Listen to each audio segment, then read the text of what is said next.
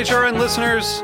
As we celebrate our 15th year, we are deepening our commitment to giving voice to the next generation of food systems storytellers, and we need your help. Our internship and fellowship programs help activate new possibilities for underrepresented and underestimated young people through experiential journalism, audio engineering, and production training. Through these unique programs, HRN helps food equity stewards build essential workforce readiness skills that expand their potential and foster economic mobility. Please consider supporting these critical programs. And with a minimum donation, you can be entered to win a dinner for two at an amazing restaurant in one of eight cities and tickets to a concert at a great venue in one of those cities. We have incredible partners across the country who have donated, as they also share our passion for helping to educate the next generation of food systems storytellers. Check out heritageradionetwork.org slash 15 to donate and enter to win today. That's heritageradionetwork.org slash 15 to donate and enter to win today. And make sure you donate before March 31st. Thank you. This episode is brought to you by the Michigan Cherry Committee. Learn about the wonderfully tart Montmorency cherry at choosecherries.com.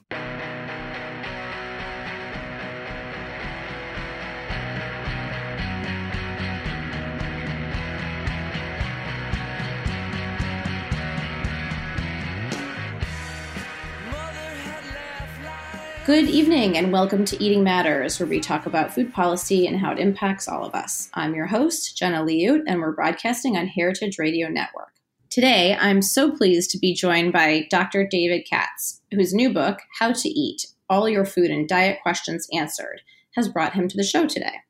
Dr. Katz is a globally recognized expert on nutrition, weight management, and prevention of chronic disease.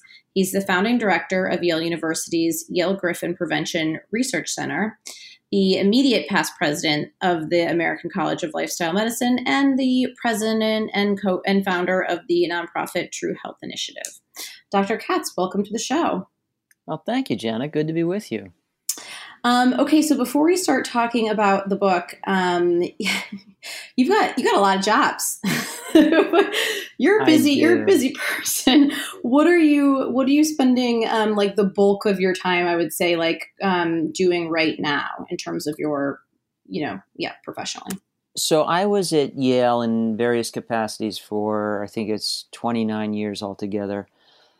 and and much of that time was spent as the director of the Prevention Research Center. That's a clinical research lab where we studied the prevention of chronic diseases, heart disease, diabetes, um, obesity as a risk factor for those.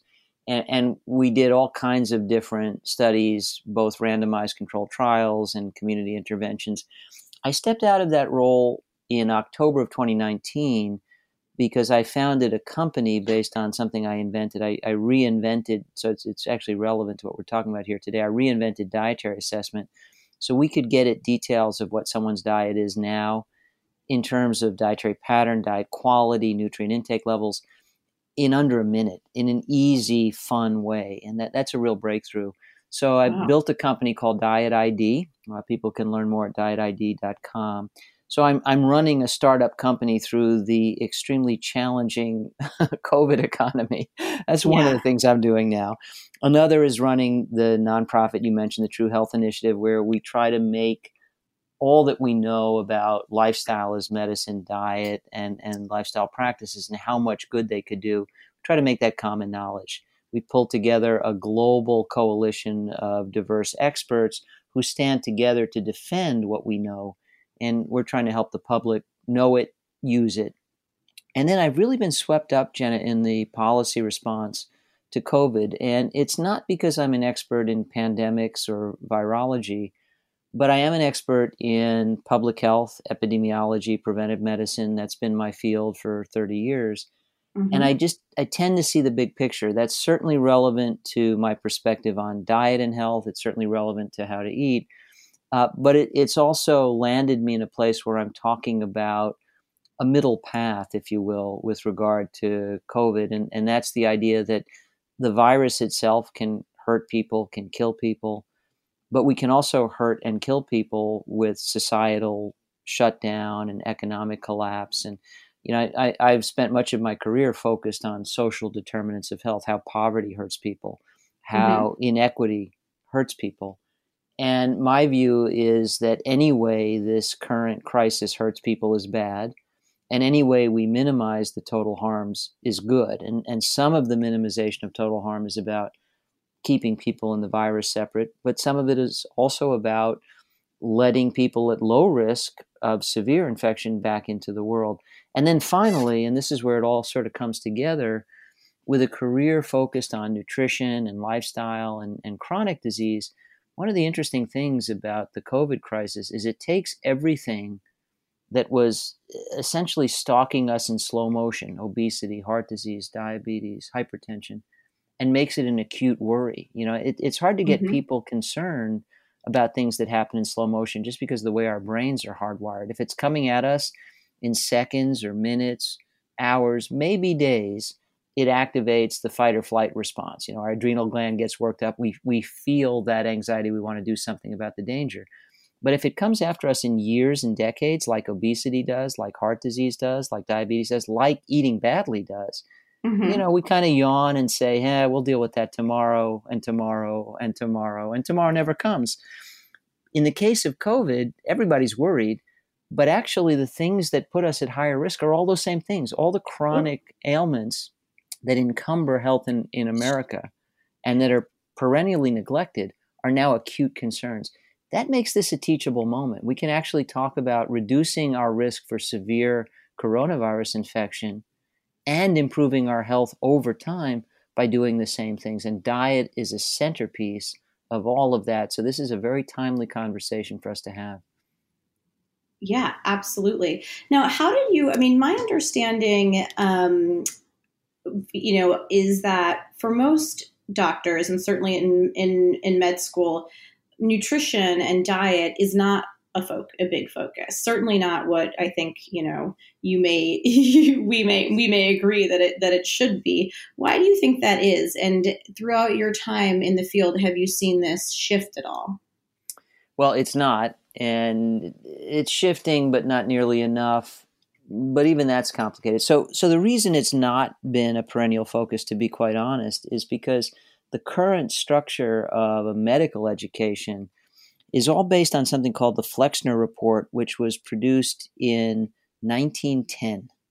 Believe it or not. Wow. That's yeah. a long time ago. That's a really long time ago. So we, we need a new one of those. And and yeah. so the you know the issue was then, you know, really understanding germ theory, understanding anatomy, physiology, histology, biochemistry, cell biology. Uh, you know, that all made perfect sense. I mean, that that basically put doctors in a rarefied space and the concerns about nutrition in the early decades of the 20th century were concerns about nutrient deficiencies. So mm-hmm. we were worried about beriberi and scurvy and rickets, and you know these all sound like antiquated conditions now. You know they're, they're they're sort of stories out of some dusty old textbook, but that's what nutrition was at the time. So if you did biochemistry in medical school, you were learning everything you needed to know about nutrition. There was really no thought about lifestyle as medicine then there was really no thought about the burden of chronic disease because it hadn't been recognized yet, hadn't really happened yet. And there was no real concern about dietary patterns because, frankly, that work was 50 years away. You know, we, we didn't first realize that coronary artery disease was related to lifestyle and preventable until the seven country study by Ancel Keys in the middle of the 20th century. So, so medical education, frankly, rests on a foundation that predates the importance of diet, chronic disease, lifestyle, and and we need a whole new foundation. That's a big job, though. You know, and and I don't want to go too deep in the weeds here, but you know, mm-hmm. if you think about departments and medical schools and people who are chairs of departments and deans, you know, there's a lot of territoriality there. So, you know, what what is now important is important because it's been important for years, and and so those departments are big. They get a lot of money. They get a lot of funding. They have a lot of prestige. They don't want to give that up. I mean, if we suddenly right. decided actually, you know, it would be more important to teach medical students about nutrition than anatomy, you know, the anatomy professors would would have a revolt. You know, I mean, it's just yeah. it's not that easy to take away control. So that's that's part of the reason. But there, there's another side to this whole argument, Jenna, and that's the fact that is this really a clinical issue? I mean, you think about it.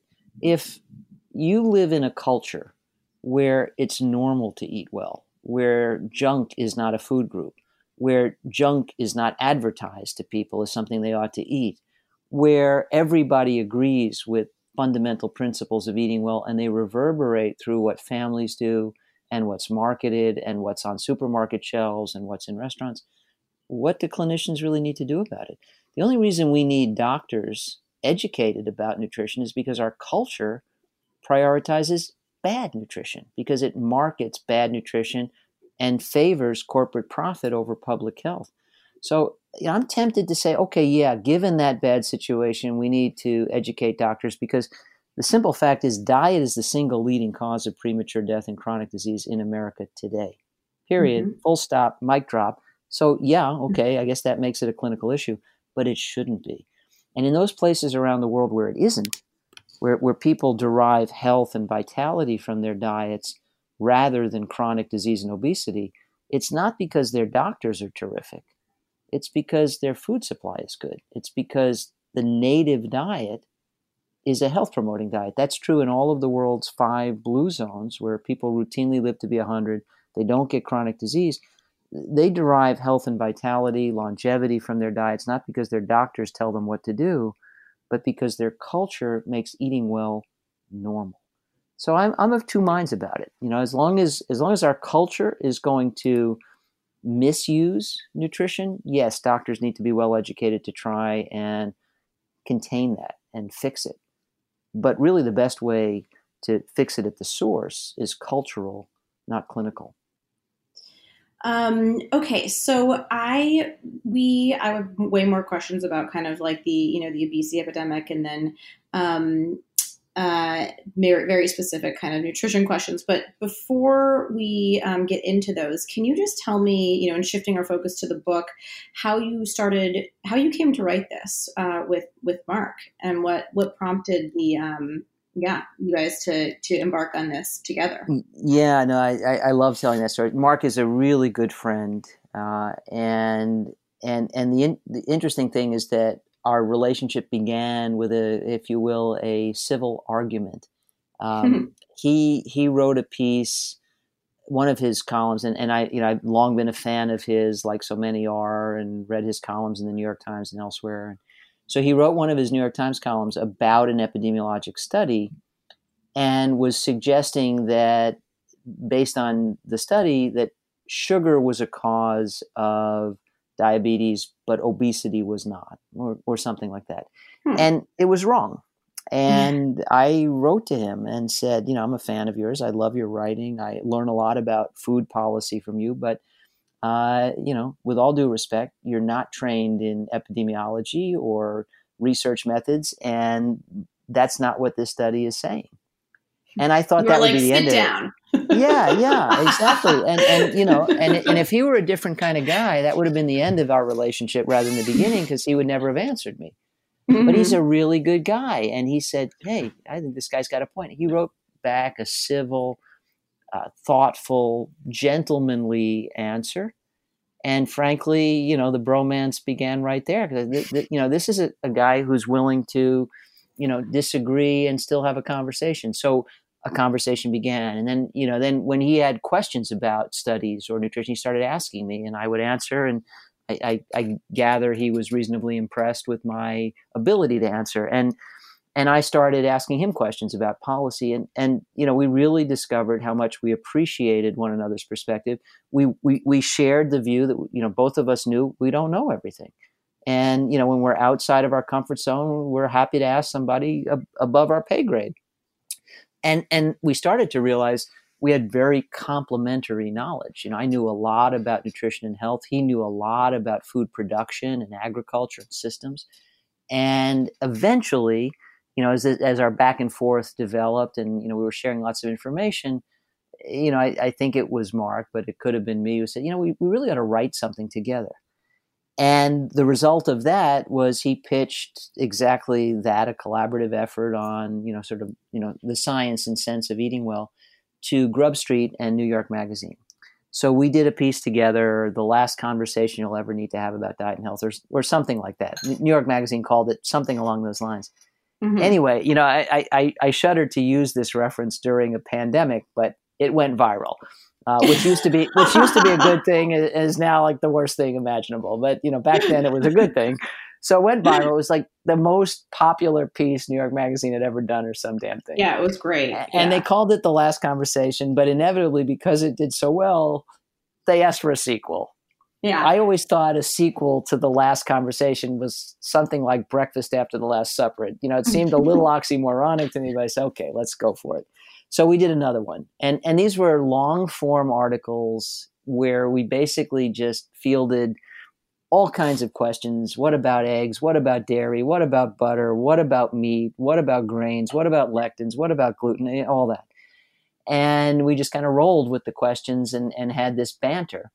And so it was fun and it was engaging and it was cheeky and we covered a lot of terrain. And as a result of those two articles we did together, we were nominated for a James Beard Foundation award for health journalism, uh, which is you know big deal. They, they, they tell us that the James Beard Awards are you know the Academy Awards of uh, of the food world. So yeah, yeah, pretty big deal. It, it, was really cool. I put on a tuxedo and the whole bit. Um, so, you know, after all this played out, uh, you know, at some point we were talking to one another in, in the aftermath of this and said, you know, these were long articles, but there's more. We could do more. We could do a whole book. And we agreed we'd like to do that book. And so we, we took it to Mark's long term publisher, um, Houghton Mifflin Harcourt and they said something along the lines of hell yeah mm-hmm. and here we are and and so we did the book just the way we did those articles you know that same conversational pull up a chair join us at the coffee table we'll answer anything you ask and you know so we, we gathered up a gazillion questions. Some of them were questions we just made up. Many of them were questions that had been sent to us. And and the way we did it by the way uh, mark lives at a beautiful um, farm in in uh, outside of New York City, and I went there for several days. We sort of sequestered ourselves in a, a literary cave of sorts uh, with beautiful views out the window, and you know he'd ask questions and I would just talk, or I'd ask questions and he would talk, and we just recorded it. And and after oh, three wow. days of that, we had 150,000 words, and then it was all transcribed. And then we we got we got that mess wow. back. So okay, now we have to first turn this into a book and and the book that you are maybe holding in your hands right now is, am, is the yes. result of that. There it is. Yeah. yeah. That's and you certainly have a I mean, it is it's so informative and it's fun to read and it's um, and it's an easy read. You know, you can. I I, I couldn't put it down once I picked it up, and you, you, break down, yeah, the information like a really um, in a way that I feel like is um, is very very straightforward and informative. Um, you can kind of walk away with like, okay, now I have it. You know, now I know what, um, you know, how I how many eggs I'm going to have in the course of a week or or whatever. But I have like um I of course walked away with even more questions because right, I right. can always I can always find a question. well, that's so good. We'll, Maybe there'll yes. be a you know part two of how to eat. Yeah, exactly. No, so um um all right, just like the first the first my first question for you around around the book is what was the most commonly asked question? So um, you know, when, when thinking about actually this is also the, the course of your career. Like when asking about diet, is there one question that you get more so than others? Yeah, I, I think people want you know sort of the the sixty four thousand dollar question: Is there a best diet? What diet is right. best? Yeah, so that that reverberates through the book. And in 2014, I was asked, or I guess it was earlier, the paper published then, but um, the annual review of public health editors asked me to do a review article and that was the question they gave me. They said, "Answer this question: Can we say what diet is best for health?" And um, and actually, that peer-reviewed paper sort of went viral. Uh, last I checked, it had been downloaded well over hundred thousand times, which is unheard of for a peer-reviewed paper. So mm. that's that's the big question. And by the way, the answer is both yes and no. So if if we're talking about a general theme of optimal eating for Homo sapiens, uh, yes, absolutely. We know that sensible, balanced assortments of whole, minimally processed foods, mostly plants, that's the way to go, without question. So if you mostly eat minimally processed or unprocessed vegetables, fruits, whole grains, beans, lentils, nuts, and seeds, and if you mostly drink plain water when you're thirsty, Mm-hmm. you will be doing diet right. If you really mostly do that, then whatever else you do, you know, will alter the character of your diet. So it'll be pescatarian if you add fish, and it'll be vegetarian if you add dairy and eggs, and it'll be flexitarian if you add a bit of poultry and meat, and it'll be Mediterranean if you add a little bit of dairy and a bit of meat and a lot of extra virgin olive oil, etc. You know, so it can be all the different diets. And and by the way, that that same dietary pattern, real food, not too much, mostly plants, as Michael Pollan put it. You know, that Mm-hmm. could be low carb or high carb. It could be low fat or high fat. But that basic theme is not negotiable. That is the right diet for our kind of animal. We are a kind of animal.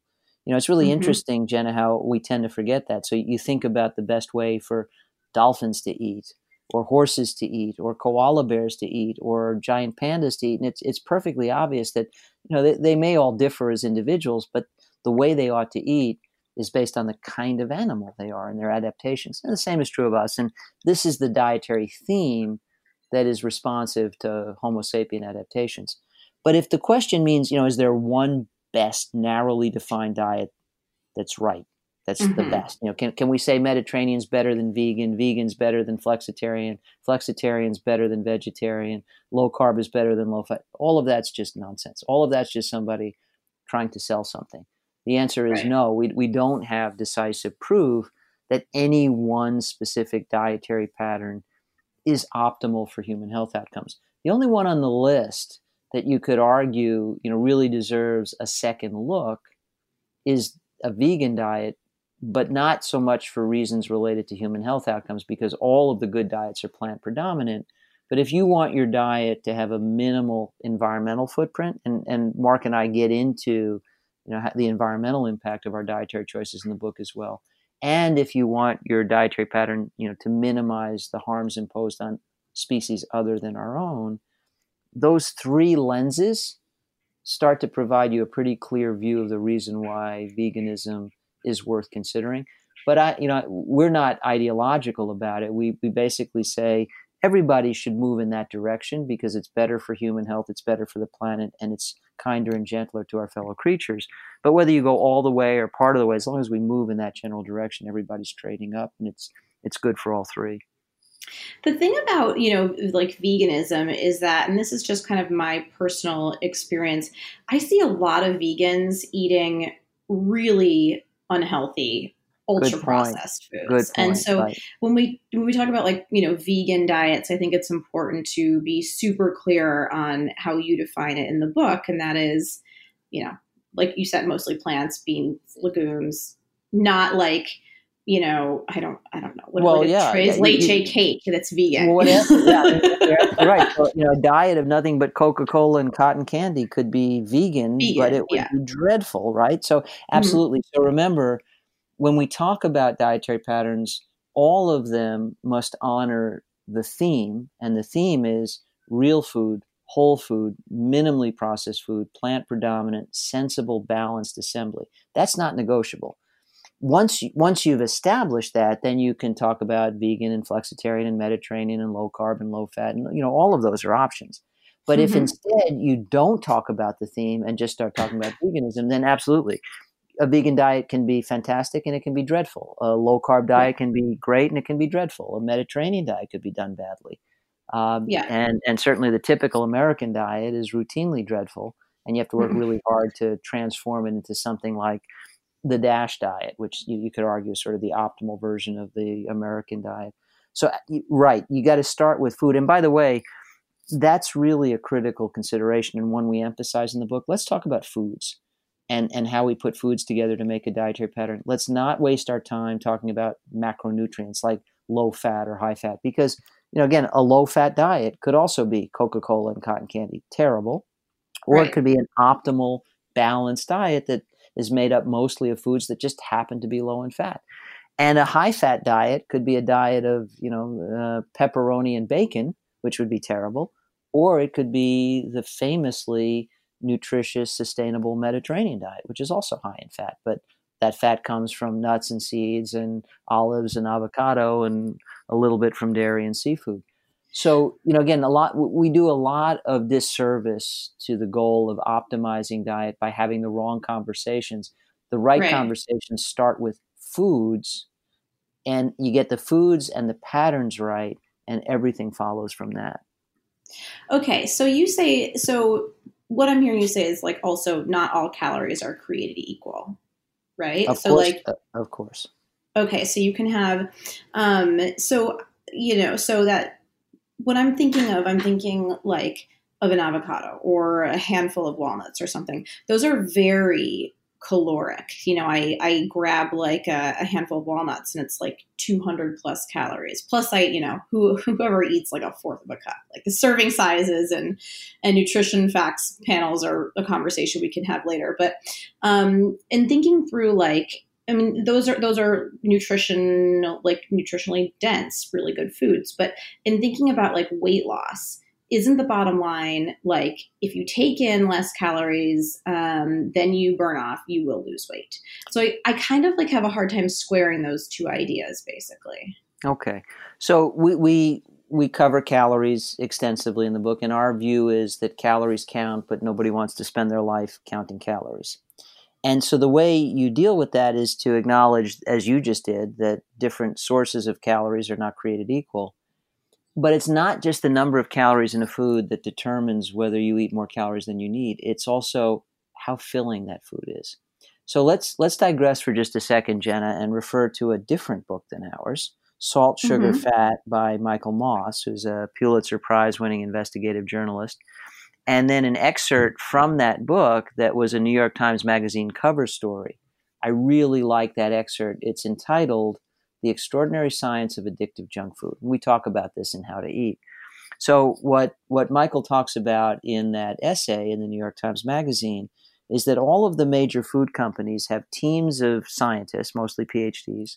They give them functional MRI machines and uh, any other technological goodie they might like, and marching orders to design food people can't stop eating until their arm gets exhausted from lifting it to their mouths. And when they've done that, they get a bonus. That's called the bliss point, and they're literally engineering food you can't stop eating. You, you remember? Maybe this was before your time, Jenna. Remember the Lay's potato chip ads? Bet you can't eat just one. Yeah. Yeah, that They're was right. a threat. They're right. Was, I can't. Nobody can. But it's by design. They won. I mean, basically, a bunch of PhDs got a bonus because they made that true. So, so that's the thing. So it's not just the number of calories in the food; it's whether or not the food fills you up highly processed foods are literally engineered to A, be addictive or nearly so, and B, never fill you up. So you eat more of them, buy more of them, and basically spend your hard earned money on making some corporation rich while you get fat and succumb to diabetes. Uh, on the other hand, unprocessed foods have generally the opposite property. They tend to fill us up on many fewer calories. So you could probably overeat raw avocado. But on the I other mean, hand, I can. yeah, maybe. But you know, you find me the person who can blame obesity or diabetes on an avocado, and you know, or eating avocados, and I will give up my day job and become a hula dancer.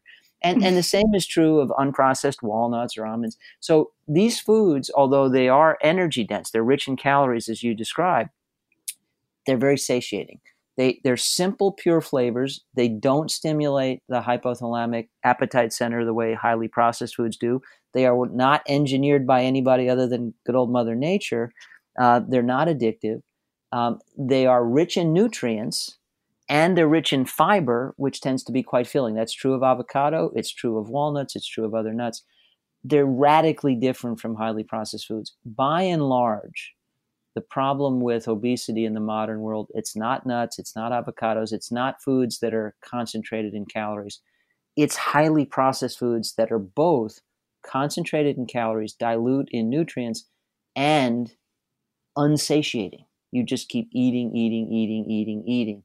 And that doesn't tend to happen with natural simple unprocessed foods. So, so you know, again, we explore this at length in the book, and our conclusion is, yeah, you can overeat nuts and you could overeat avocado, but these are marginal contributions to um, the risk of overweight in any individual, and certainly they are nominal contributions to epidemic obesity. The big problem is highly processed food. You stop doing that, you stop drinking soda, uh, you will find that for the most part, you fill up on the right number of calories. By the way, my, my own personal tactic here mm-hmm. has always been to eat exactly as we're discussing to eat a diet of minimally processed foods, mostly plants. I've done it my, my whole adult life. And I've never counted calories. I've never gone on a diet. I weigh about what I weighed when I graduated high school. Uh, you know, my weight's never fluctuated up or down more than a few pounds based on different things. And, you know, it's because you eat the right kinds of foods and your appetite center takes care of the rest. It really does work. Um, yeah, I think, but obviously, as you acknowledge, it's harder. Harder. Um, it's not. It's simple, and I feel like as a society, we really want to complicate that. Um, but I feel like it's harder in practice. Um, it, it is. And, it, and, and, it is especially Jenna because of our culture. So you know, again, America right. runs on Dunkin'. Junk is a food group in this country. There's massive food marketing. Uh, we, we have an endless bounty of highly processed foods which are engineered to be hyper palatable. And one of the greatest determinants of dietary preference is familiarity. We learn to yeah. love the foods we're with. So if we're with a diet of junk food, we learn to prefer a diet of junk food. And then you have to talk people into eating real food. So, you know, absolutely, we're, you know, we're, we're constantly exposed to the very foods that make it hardest to control portions, to control calories. So, yes, in practice, I totally agree with you. It's simple. That doesn't mean it's easy. Right. Okay, so eat mostly plants, vegetables. How many vegetables should we eat in a day? Like, and what what constitutes a serving? Because I mean, this is something. Yeah, this is. I, I do you remember? I don't know if I made this up, but I swear to God, there was a campaign like in the '80s or '90s called Strive for Five, yeah, and it, I don't know whatever. Uh, like, I feel like there not a lot of people remember that, but so that is still in the back of my mind, you know. And I'm right. like, okay, what does this mean? Like five, yeah, five different vegetables? Like how how much? Can you break yeah. that down? Yeah, sort of. So yeah, so that was the idea was five servings of fruits and vegetables a day, and and for the most part, a serving was a cup, um, but it varies really with the particular kind of vegetable. So it was smaller for starchy vegetables like potatoes, and bigger for leafy green vegetables, and it differed a little bit for fruit. But you can think of it as a cup of the unprocessed vegetable because vegetables are bulky. It's actually one right. of the things that's good about them. They take up a lot of space that helps them fill us up on few calories. But that was the idea. And and by the way, the the science actually suggested that the average adult should be getting nine servings a day. But as you say, the national campaign was about five servings a day because the, the concern among policymakers was, you know, we'll never get Americans to, to nine. so let's let's set the bar in some place that's not too intimidating. And and the reality is that there is no one size fits all answer uh, because you know some plant foods are pretty dense. You know, so for example, there's a big difference between a cup of cooked lentils and a cup of lettuce. A cup of lettuce is nothing. A cup of cooked lentils is, is a lot, both in terms of nutrition and calories and and and filling you up. So it, it really varies considerably by the the type of, of food. And then of course it varies with you because you know if you are small and mm-hmm. inactive. Mm-hmm. Um, you know, a, a, petite woman who, who doesn't do a lot of exercise, you know, 13, 1400 calories may be ample every day. Well, yeah. you know, obviously that leaves room for many fewer servings of anything than the diet of, you know, a guy in the NFL who weighs 280 pounds and is, you know, intensely physically active and needs 3,500, 3,600, 4,000 calories a day to, to feed his bulk and his activity. You know, so, so that diet is several times larger and he should have many more servings of fruits and vegetables. So he may need 15 and, you know, and she may need four, um, you know, right. because it's proportional to calories. So, you know, the, what I would argue is much better is to think proportionally, you know, to think of how you put your meals together. And if you know if the the bulk of most of your meals over the course of a typical day come from vegetables, fruits, whole grains, beans, lentils, nuts, and seeds in some combination. And it's just a quarter of any given plate or dish that you allocate to the other stuff, whatever that may be. It, you know, it may be dairy, it may be meat, it may be poultry, it may be fish and seafood, it may be eggs. But you know, all the other foods that are not those diverse plant foods is you know a quarter of a given plate or meal or dish. Well, then you know you're pretty much getting it right, and the number of servings that turns out to be will vary with how many total calories you eat every day. You know, the overall size of your diet. It, it's really just in the service of simplifying dietary guidelines that you tell everybody five servings a day. But it, you know, th- there was never any real scientific you know magic in that being just the right number for everybody. Right. And so it depends on like how tall you are how much you weigh and how your muscle mass basically in terms to, to determine how many calories you should eat in a day. Yeah i mean essentially two things determine our, our need for total food. One is our resting energy expenditure and that's basically how many calories we burn just to exist and the other is the the calories we burn at work. There's a bit more to it, but let's keep it simple because there's there's also something called thermogenesis, which is the calories we waste generating heat. But if we just think in terms of resting energy expenditure or what people often call basal metabolism and and exercise, then you know it stands to reason that okay, bigger bodies need more calories to feed their basal metabolism. Why? Well, fairly obvious, I think, that if you have a horse and it's a lean horse, and you have a mouse and it's a lean mouse, you know, they're comparably lean, that the horse is going to need more calories every day just because there's a lot more to the horse. That's a really helpful reality check. So you think about big people and small people, bigger people need more calories just to stay the size they are. So mm-hmm. basal metabolism tends to require more for bigger people than smaller. So men typically need more than women, other things being equal. And then the other issue is exercise. So if you exercise intensely every day, you have to feed all that activity. And yes, there can be massive variation. You know, I, I think Michael Phelps, for example, you know, when, when oh, he was diet. at, at the well, yeah, yeah, I mean, I, I, I think his diet has improved since those days. I think he, he was proud of the fact that he was running on a junk food diet, which is regrettable back then. But the simple fact is that you know when he was at the peak of his training for the Olympics, I think he was consuming twelve thousand calories a day. I mean, it's just off yeah. the chart. You know, that's, that, that's re- yeah. That that's incredible. That's three times the total calorie intake of a typical player in the NFL. So, you know, you, you can, with intense physical training, massively drive up your calorie requirements. And, you know, and then obviously if if the bulk of a 12,000 calorie diet is plant foods, you know, uh, how many servings is that? I don't know, 27, 32, I, you know, it, it's a lot, right? 5 would not be nearly enough. Okay, we have to take a really quick commercial break, um, but stay tuned for more.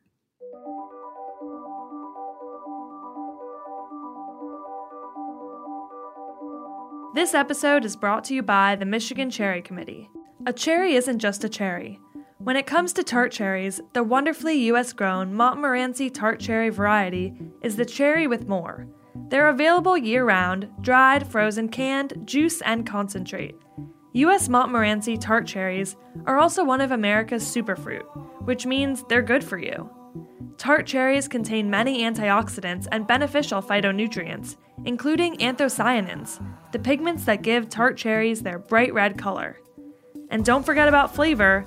U.S. Montmorency's unique sour sweet profile make them an excellent addition to yogurt, oatmeal, salads, trail mix, and of course, a classic cherry pie. Learn more about the wonderfully U.S. grown Montmorency tart cherry at choosecherries.com. And we're back, where today I'm speaking with Dr. Katz about his recently published book, How to Eat All Your Food and Diet Questions Answered. I'm going to jump down. I uh, jumped down in my um, in my list of questions because you mentioned the NFL, and one of the things that um, I don't know if you read anything about Tom Brady's diet, but he they had an article where like his chef basically published um, a list of what what he can and can't eat in, in a day for whatever reason, and this diet I just was I was intensely irritating to me as any most diets are, to tell you the truth. So basically his diet like completely avoids any kind of nightshade vegetables because of the inflammation they cause. I mean, is there any like credibility to this? And I'm sure that there are certain like certain people, maybe certain health uh, factors take into consideration, but for like a regular person, should we be avoiding tomatoes? no, no, and and you know, I, I honestly, I've always struggled to understand the nightshade category, which includes you know tomatoes, eggplant, peas. You know, it's such a diverse class of, of compounds and, and, and vegetables that winds up being lumped together. Um, so no, uh, you know Tom Brady was a, was a great quarterback, but a really lousy nutritionist. Now the simple fact is the the general pattern of the diet that he advocates is a plant predominant or plant exclusive diet, mostly made yes. up of healthy foods. So what he does eat winds up being a heck of a lot better than the typical American diet. So I have Absolutely. no real problem with what he does eat. The problem I have is with the cockamamie rules that he makes up and implies that you know there's some mystical science underlying that. This is a generic problem, and you know that's a it's a tendency in our culture to listen to non-experts. You know, so Gwyneth Paltrow can sell the public goop because hey, she's a celebrity. Does she mm-hmm. actually know anything about medicine or health or science? No. No, but hey, she's Gwyneth Paltrow. Look how pretty she is. We'll buy what she's selling. Where's my credit card? You know, we're a bunch of nincompoops. So, you know, when you're willing to get advice about really important things from non-experts just because they are on TV or in the movies or especially attractive, you know, you're you're in a very dubious domain. So yeah, Tom's a good-looking guy and a really great quarterback, and so I'll have what he's having. Um, right. So you know, again, what he eats, I think, looks great the reasons why he doesn't eat what he doesn't eat is mostly made up nonsense. And you know, if you have a sensitivity to nightshade vegetables, and some people do, you need to avoid them. But the idea that everybody needs to avoid them is every bit as valid as, hey, somebody's got a peanut allergy, therefore peanuts are toxic for everybody. Uh, no, absolute nonsense. Right. Peanuts are yeah. not toxic, but if you're allergic to them, yes. don't eat them, right? So, no, Tom Brady, good quarterback, lousy nutritionist. Okay, that's what I that's what I thought. But you you are right. Yeah, the rest of his diet. I mean, it's it is uh, very very um, a lot of vegetables. Yeah, and and, and, right and and, and massive absolutely massively better than the typical American diet. Which, by the way, it's not hard to improve upon. So right. yeah, so what he eats is fine. It's just the, the the rules are made up nonsense. Yes. Okay, so we haven't talked a lot about this, but you know, meat. Yes or no? you we are animals are we built to eat meat and do we need well i think you're going to say we don't need to have meat for a healthy diet but like you're right we, is there something like innate that we like you know we need to eat meat as humans or is it no. actually cultural it's cultural yeah we don't need to we clearly are adapted to be omnivores we can eat meat we can digest meat uh, we're obviously not carnivores if anything, we're more like herbivores than we are like carnivores. But there's no we're point having. Carnivores? Did you say we're not carnivores? We're not. We're clearly not carnivores. No, we're, oh, because our, that's our, only meat. Yeah, I mean, right? Like you know, lions, for example, can only eat meat. They, they, they don't oh, eat any, okay. right? You know, so no, no, we're clearly not carnivorous, but we are obviously not just like herbivores either. We're in the middle, so we are constitutional omnivores. We we can eat anything uh, which basically just means we have choices. And, and by the way, if we were going to eat meat based on our adaptations, we ought to be eating the meat of wild animals, which is dramatically different from the meat of most domesticated animals. I'll give you a very quick, for instance, and and you know, again, the, we cover all of this in the book. Um, so the the meat that our Stone Age ancestors ate, the meat we're adapted to, is comparable to the meat of animals like, say, antelope. So the typical antelope steak, about 7% of the calories come from fat. Almost none of it saturated fat. Sounds pretty lean. It very lean, very lean, and and much of it's omega 3. So not only is it very lean, but the the composition of the fat's really important. Compare that to typical steak from domestic, usually grain-fed cattle 35% of the calories come from fat. So a five-fold difference. Most of it's saturated, none of it's omega 3. So massive difference in terms of overall nutrient distribution. and then massive difference again in terms of the specifics of those nutrient subcategories. So it's really misleading to talk about, hey, we're adapted to eat meat. Where's the bacon? Where's the pepperoni? Where's the pastrami? You know, there was no Paleolithic pastrami. So, you know, if you want to argue, I think we're adapted to eat meat, we should be eating some meat in our diets. Okay, get your bow and arrow and, you know, go looking for antelope or venison. You know, and, and, and we don't know that that isn't best for humans. Maybe it is. Maybe a diet that's mostly plants but allows for some venison or some antelope would be better. We haven't done the studies, and I'm not enough of a uh, you know an ideologue to want to tell you that a, a plant exclusive diet must be better just because I don't like the idea of shooting or, or, or killing animals. I, I, really don't know. Nobody knows. Um, but what we do know is that the kind of meat most people are actually eating in the real world is generally bad for us, bad for the planet, and obviously bad for those animals who are raised, you know, often in terrible conditions only to be slaughtered. So, you know, we, we abuse and, and torment them before we kill them uh, that's very different from going hunting. So, right. you know, again, I, I would say the, the right answer for most people is if you eat a lot of meat, eat a lot less. If you eat little meat and are willing to eat even less, eat even less. If you're willing to give up meat entirely, do. By the way, I, you know, Mark, I, I think has some meat in his diet. I, but not much. I have none. Uh, if we're talking about mammals, so I, I, I gave up eating mammals as a kid and it had nothing to do with any knowledge of nutrition back then or any particular concern about the environment because I didn't know that that that threat yet. Uh, but I had dogs and I rode horses and loved them, and the the animals that were food were too much like animals that were friends and members of my family. So I, I just gave it up way back then for those reasons. Um, okay, well, what about plant based meats? I mean, hyper processed but but mm. no animals are harmed right. So so that's the issue. So it, you know and, and, by the way if there's one really critical theme in the book it's instead of what? We ask that question again and again and again because everything comes down to that. So if you are eating highly processed plant-based meats because you love meat you're not willing to give it up but this tastes enough like it that you're willing to say what the heck? Well that's good because you know it, it's probably better for you and certainly no worse for you than the generally rather processed meat you may have been eating. It's certainly much better for the environment in terms of greenhouse gas emissions and water utilization and it's certainly kinder and gentler to our fellow species. So again if you think about three key considerations related to diet what does it do to human health what does it do to planetary health and what does it do to other creatures well, plant based meat gets two checks out of three. Definitely better for the planet, definitely better for other creatures. Is it better for human health? Well, compared to what? You know, again, if you're eating McDonald's hamburgers and are swapping that out for uh, plant based meat, yeah, it probably is better.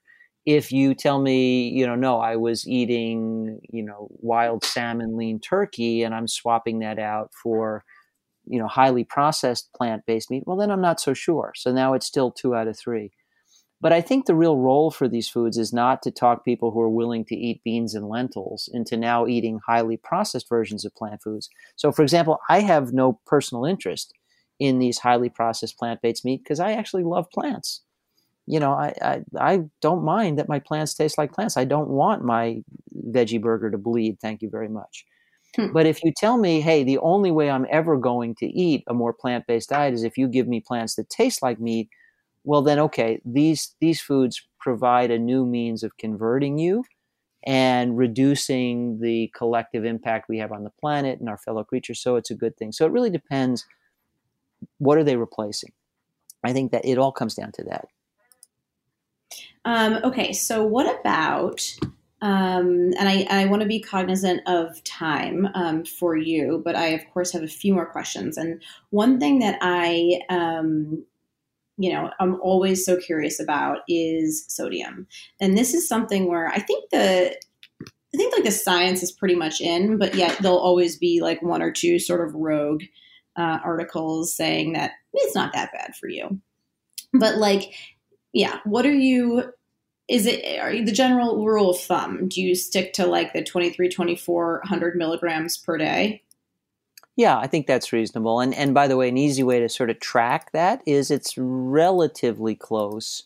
You think about the typical American diet, the prototype is 2000 calories a day and you're not supposed to get more than 2300 2400 milligrams of sodium a day that's 1.2 milligrams per calorie so an easy way to think of that is on average milligrams of sodium and calories should be about equal and if they're much you know if you have much more sodium than that your diet's high in salt. Mm-hmm. if if it were much lower than that your diet might be low in salt.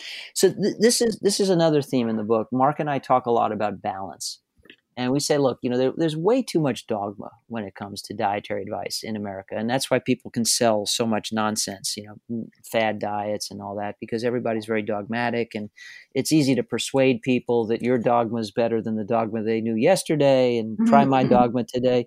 Uh, we favor a dogma-free menu, and say, look, you know, sodium's an essential nutrient, but most Americans get way too much. It's mostly coming from processed food and right. too much of anything is bad just because it's too much not because the nutrient is bad. So you know we don't have to have the debate is sodium good bad or in between. It's an essential nutrient. We need some. The right amount is good.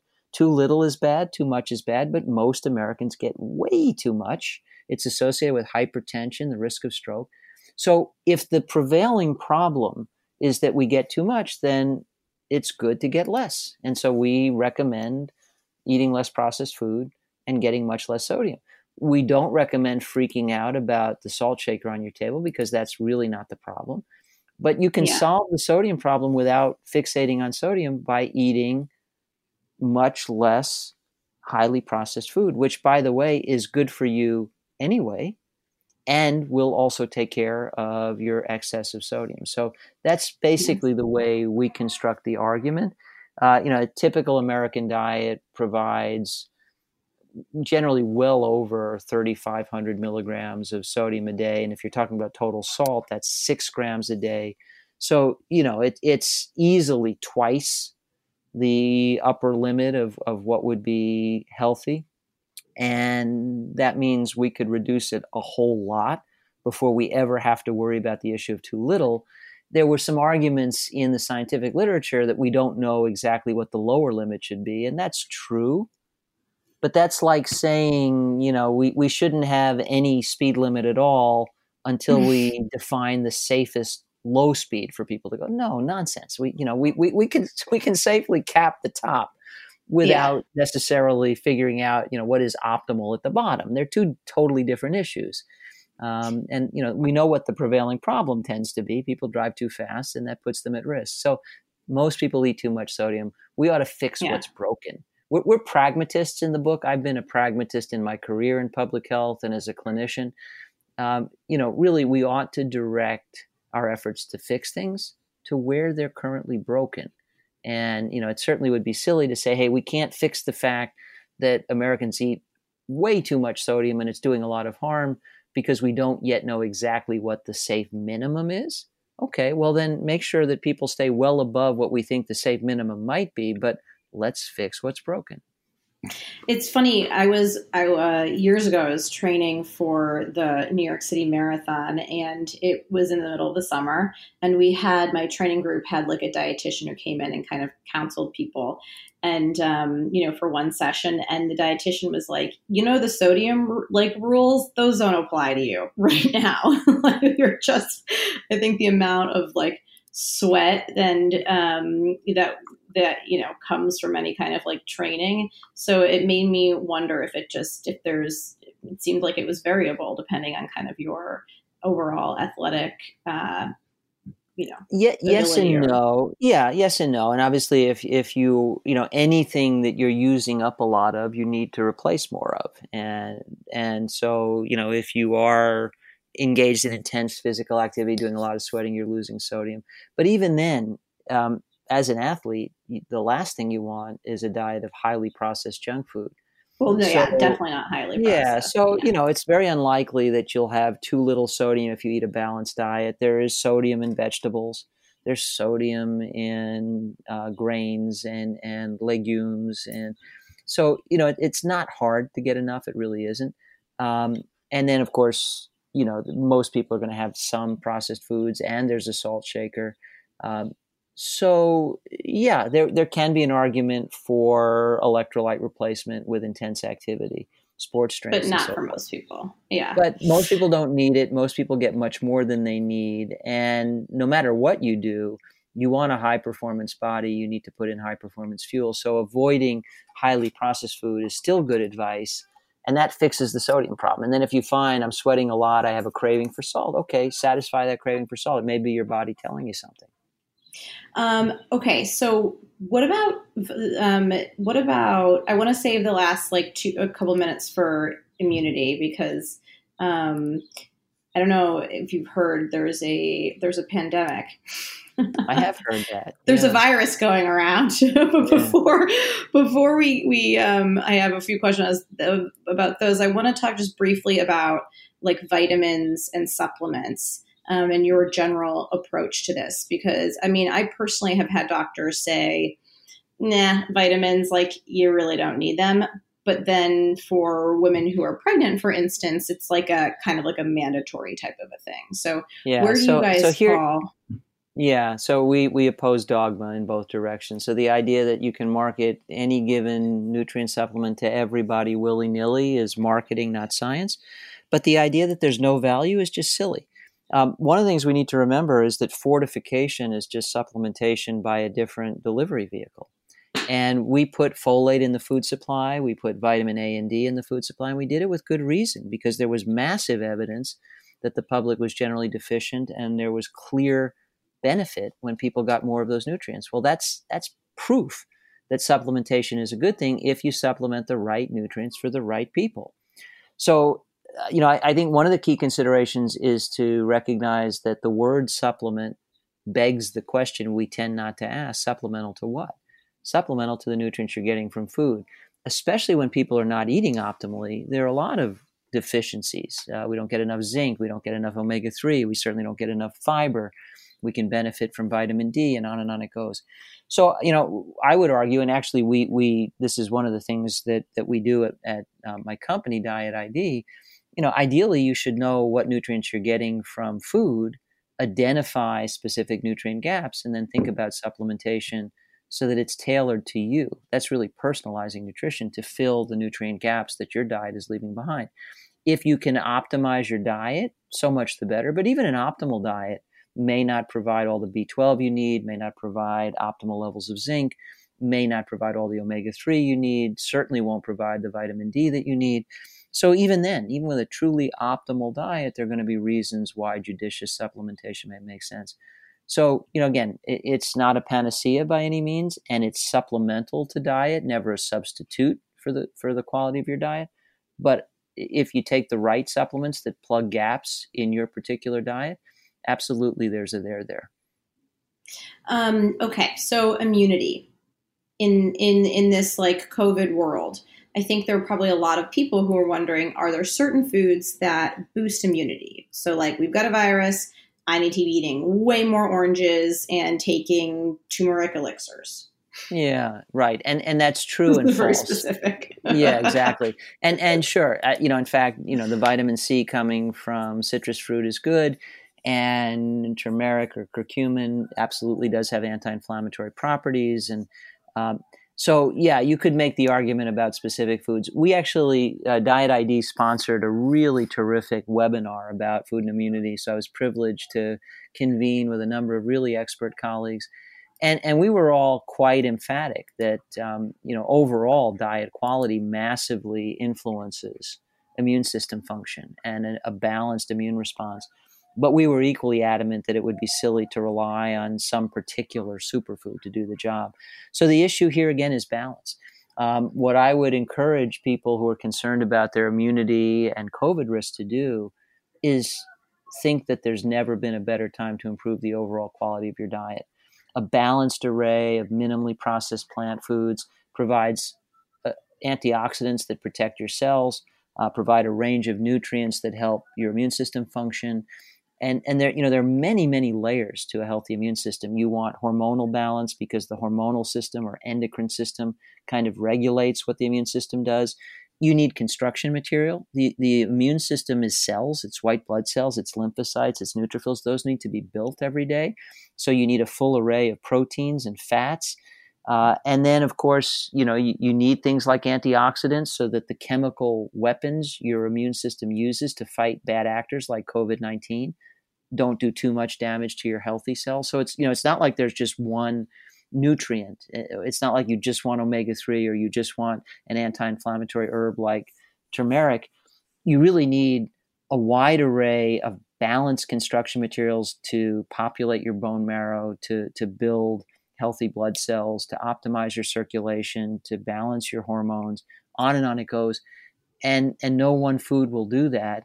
And the only thing that really will do that is a balanced, sensible, optimized diet consisting mostly of a variety of vegetables, fruits, whole grains, beans, lentils, nuts, and seeds. You know, the answer is always the same the details yeah. of why it's the ants. And, and thank goodness, because imagine if you had to eat one way to prevent diabetes and another to prevent heart disease, and one way to prevent heart disease and another to protect yourself from COVID. We'd always be in a dilemma. Oh God, what, what am I trying to achieve today? You know, today I'm worried about COVID, so I have to radically alter the diet I was using yesterday to make myself healthy in general. That would be awful. It's not true. An optimal diet is optimal across almost every consideration. So the, the details of why it's optimal change but it is the same general answer, and thank goodness for that. And the other thing people should know is this general dietary pattern, wide array of fruits and vegetables, all the, the nutrients they provide, and all the rest that I've described. Uh, this absolutely can make a difference immediately. Uh, we've done studies over the years looking at vascular function. A single meal can affect it, and how your blood vessels behave influences your immune system. So you can start to alter your vulnerability to COVID by improving your next meal. You certainly can do wow. it over a span of days, and you can make a massive difference over a span of just weeks. So that's real. I mean, this is a teachable moment, folks. The things that mattered about diet and health over time matter acutely at this time and it's all one basic set of answers. So it's a tremendous opportunity to do yourself good in the short term protecting yourself and family from the risk of severe covid infection and to establish for all of you the gift that keeps on giving because by eating optimally you'll really be laying the foundation for long-term good health too and so, does this is that the same um, advice you would give? Like, it, are there any particular foods or nutrients you should eat if you are sick, so you do get sick, um, that could help kind of boost immunity, or is it just uh, same base, same basic answers? But I, I, would recommend there's anecdotal evidence in support of um, vitamin C. So I'd say, what the heck, you know, it's not going to hurt you. Maybe it'll help. I'd say, you know, take two grams of vitamin C a day it's clear that uh, most Americans are relatively deficient in zinc, and zinc is a critical nutrient for, for lymphocyte function. And lymphocytes are the primary white blood cells that fight off viral infections. So I would say take 30 milligrams of zinc a day. Um, if you're eating optimally before, though, I don't think you really need to change your diet. Um, mm-hmm. I would just make sure to plug a couple of gaps. Vitamin D supplementation, if you weren't taking it before, 1,000 IU mm-hmm. of vitamin D a day also makes sense, and maybe a few other things. But um, but no, I you know I, I actually thought I had COVID. I tested negative. I don't know if I did or didn't, but my test was negative, mm-hmm. and I didn't see any reason for altering my diet. Um, if my diet had not been optimal before, though, uh, it would have given me a new reason to think about getting it there. Um, all right. Well, I don't know if you um, heard a few minutes ago, but it was seven o'clock, and uh, there we have like quite a quite a great little cheering section um, in my area of Brooklyn right now. So I wanted to extend that. I didn't I didn't cheer out the window today, but I'm on the phone with you, and my understanding is that you did a lot of work um, on the front lines recently in treating COVID patients. Is that right? Well, I think a lot is saying too much, but I chipped in, so I volunteered to help in. out. Yeah, I chipped in. Uh, you know, I, I signed up as a volunteer to help the the overwhelmed hospitals in New York, and I did three 12 hour shifts in an emergency department in the Bronx. And you know, my thinking was that my 36 hours in in the emergency room in the COVID crisis was a small contribution, but if a thousand people do the same or 10,000 people do the same, it's a massive difference. And that's really what I was hoping was to be one small part of a really big wave of people. And I think that's the case. But yeah, it, it gave me, you know, obviously a close up view of this, um, allowed me to help in ways that, that felt important to me as a physician. Um, and yeah, I definitely appreciate those cheers that go up in the city. So thank you well, for that. Thank you. Well, thank you for your service. It is um, much needed and much appreciated. Uh, and I think that everyone who you treated in the Bronx was very, very lucky. All right, we'll have to leave it there. But Dr. Katz, thank you so much for joining the show today. Thank you, Jen. Pleasure to be with you, and you stay well. Um, I want to give a big thanks to our sponsors as well. Our show engineer is Cheat Paul, and show music is by Tim Archer. All episodes of Eating Matters are available on the HRN website or as a podcast wherever they're found. If you haven't done so already, please subscribe. I'm Jenna Liut, and thanks for listening.